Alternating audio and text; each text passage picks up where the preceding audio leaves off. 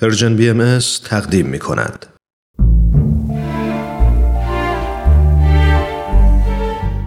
آفتاب بینش. شنوندگان عزیز رادیو پیام دوست با درود. رامان شکیب هستم و این بخشی دیگر از مجموعه آفتاب بینشه.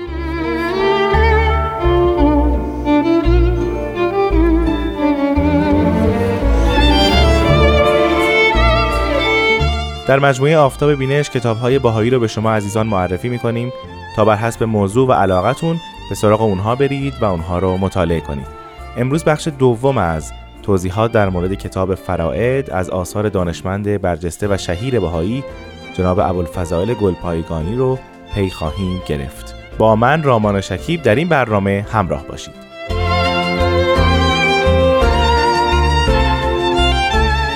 بعد از ایمانش مصائب بسیار زیادی ابوالفضائل متحمل میشه. بارها به زندان میره بارها استنتاق میشه از طرف علما. از او می‌خوان که تبرئه بکنه و نمی‌کنه. برادرانش وقتی می‌فهمند که او به دیانت باهای مؤمن شده تمام ثروت او را قبض می‌کنند. او ثروت خودش رو به دست یک شخصی سپرده بوده در تهران و بعد از اینکه اون شخص می‌فهمه که ابوالفضائل مؤمن شده به دیانت باهایی تمام اون ثروت رو بالا می‌کشه و در واقع ابوالفضل همه زندگی ظاهری خودش از دست میده. بعد از تحمل همه این مصائب تصمیم می‌گیره به سفرهای تبلیغی بره و طبق عقیده خودش دوست نداشته در یک شهر بمونه و همینطور او رو زیاد بشناسند. بنابراین به شهرهای بسیار زیادی وارد میشه مانند قوم، کاشان، اصفهان، یزد، آذربایجان، همدان، کرمانشاه، تبریز، عراق، اشقابات، سمرقند، بخارا. سرانجام در سال 1312 به عرض اقدس وارد میشه و در جوار حضرت عبدالبها مدتی ساکن بوده و بعد به دستور حضرت عبدالبها به اروپا و امریکا و مصر میره. هدف اصلی از اینکه حضرت عبدالبها جناب ابوالفضائل رو به سمت امریکا و اروپا میفرستند این بوده که کسانی که تازه به دیانت باهایی ایمان آورده بودند رو مورد تشویق قرار بده و اونها رو از لحاظ معلومات دیانت باهایی چه تاریخ چه اصول اعتقادی قوی تر بکنه و به اونها کمک بکنه که به پیشرفت خودشون ادامه بدن.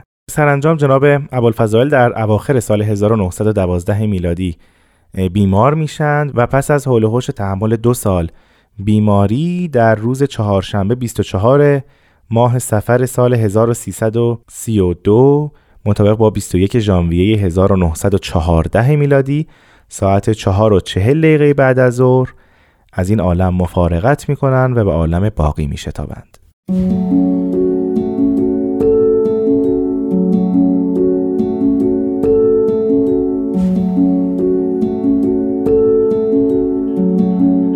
و اما کتاب فرائد آنگونه که در مقدمه کتاب فراید آمده داستان تعلیف این کتاب این است که در حدود سالهای 1313 یا 1314 هجری قمری فردی به نام شیخ عبدالسلام یعنی شیخ الاسلام تفلیس یا قفقازیه بعد از اینکه کتاب مستطاب ایقان رو از آثار حضرت بهاءالله مطالعه می‌کنه در رد اون کتاب مقاله می نویسه مقاله این شخص از طریق افرادی به دست آقا رضا قناد شیرازی می‌رسه. این فرد از کسانی بود که از ملازمین و مصاحبین حضرت بهاءالله بود از زمان بغداد تا زمان درگذشت حضرت بهاءالله در عکا.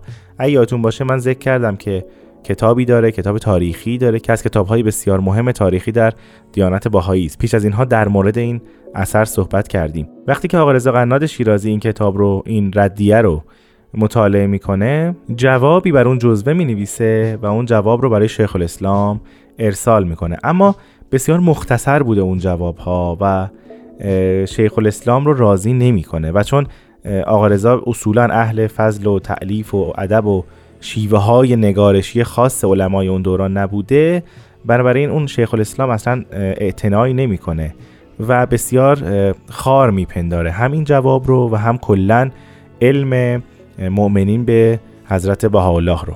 بعد از اون شیخ الاسلام رساله اولایی می نویسه که اختصاصش داده بوده به کتاب مستطاب ایقان. هولوش 22 صفحه هست و در سال 1314 هجری قمری منتشرش می‌کنه. و در اون رساله وعده میده که به زودی جواب آقا رضا قناد شیرازی رو خواهد داد. بعد از اون رساله تری می نویسه به نام دافعه بر مقابله خسم و این رساله شامل نه فصل به نام نه مدافعه است. که در طی 84 صفحه منتشرش می‌کنه. گویی شیخ الاسلام در رساله اول بسیار رعایت ادب و انسانیت رو کرده بوده ولی گویا از اون جواب آقا رضا زیاد راضی نشده. در رساله دوم زبان به ناسزاگویی باز می‌کنه و آن گونه که سزاوار علمای دین نیست صحبت می‌کنه و اون دو رساله رو منتشر می‌کنه. این دو رساله به نظر حضرت عبدالبها می‌رسه و حضرت عبدالبها از جناب ابوالفضائل می‌خوان که پاسخی بر این دو رساله بنگارند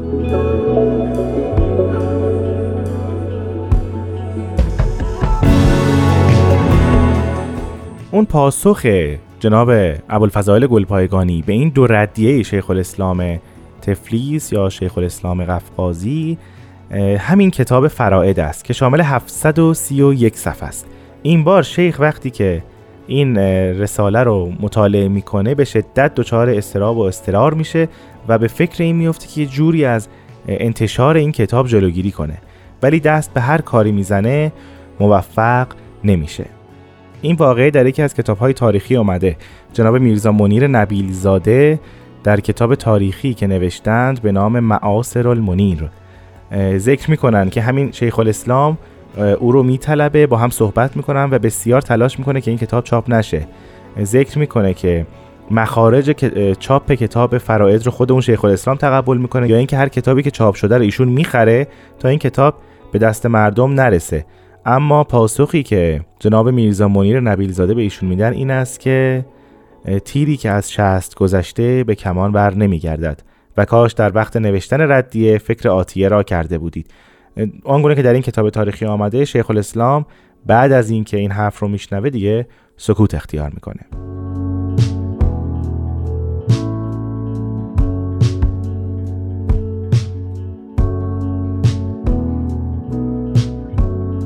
خب من در اینجا از سرکار خانم آزاده جاوید تقاضا می کنم که بخشی از کتاب فرائض رو برای شما عزیزان مطالعه کنند.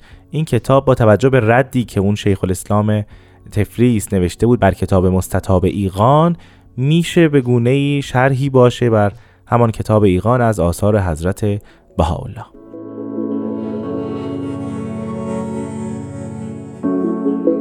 و در تورات مقدس از این یوم عظیم و قرن فخیم یوم الرب و یوم الله و از این دو ظهور کریم به نزول ایلیای نبی یعنی الیاس و ظهور الله تعبیر یافته.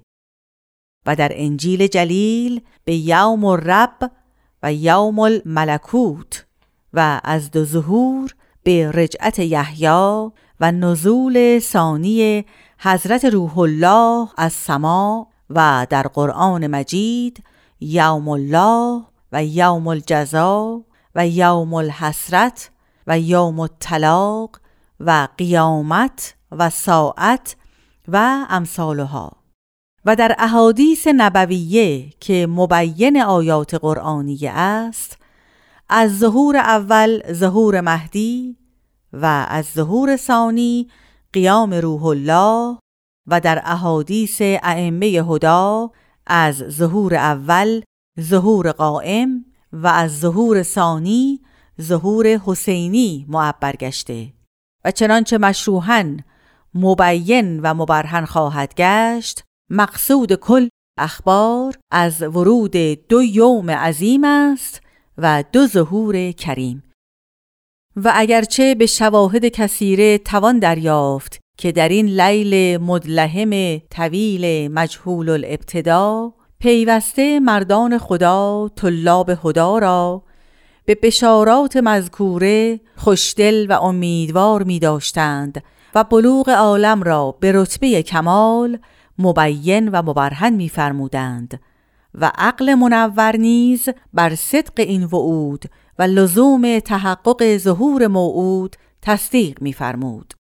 چو اگر عالم رتبه بلوغ نیابد کتاب تکوین دفتر ابتر باشد و شجره خلقت شاخ بیبر و اتفاق ملل بر حشر اعظم و زوال اختلاف دیانت از عالم بر این مسئله شاهدی امین است و برهانی متین.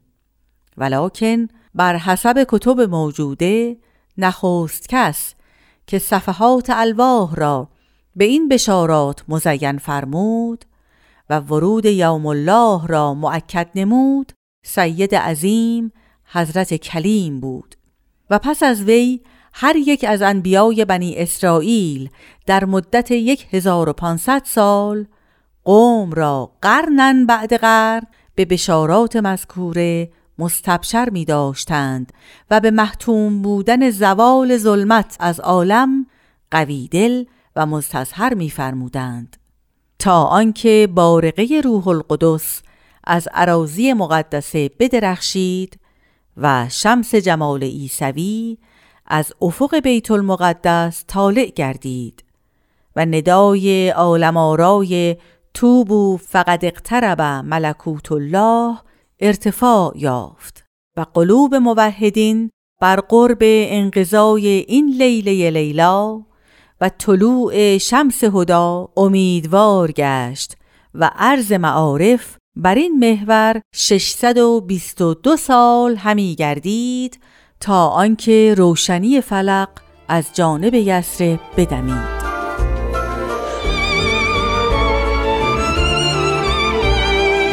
بسیار ممنونم از سرکار خانم آزاده جاوید که این هفته هم با ما همراه بودند.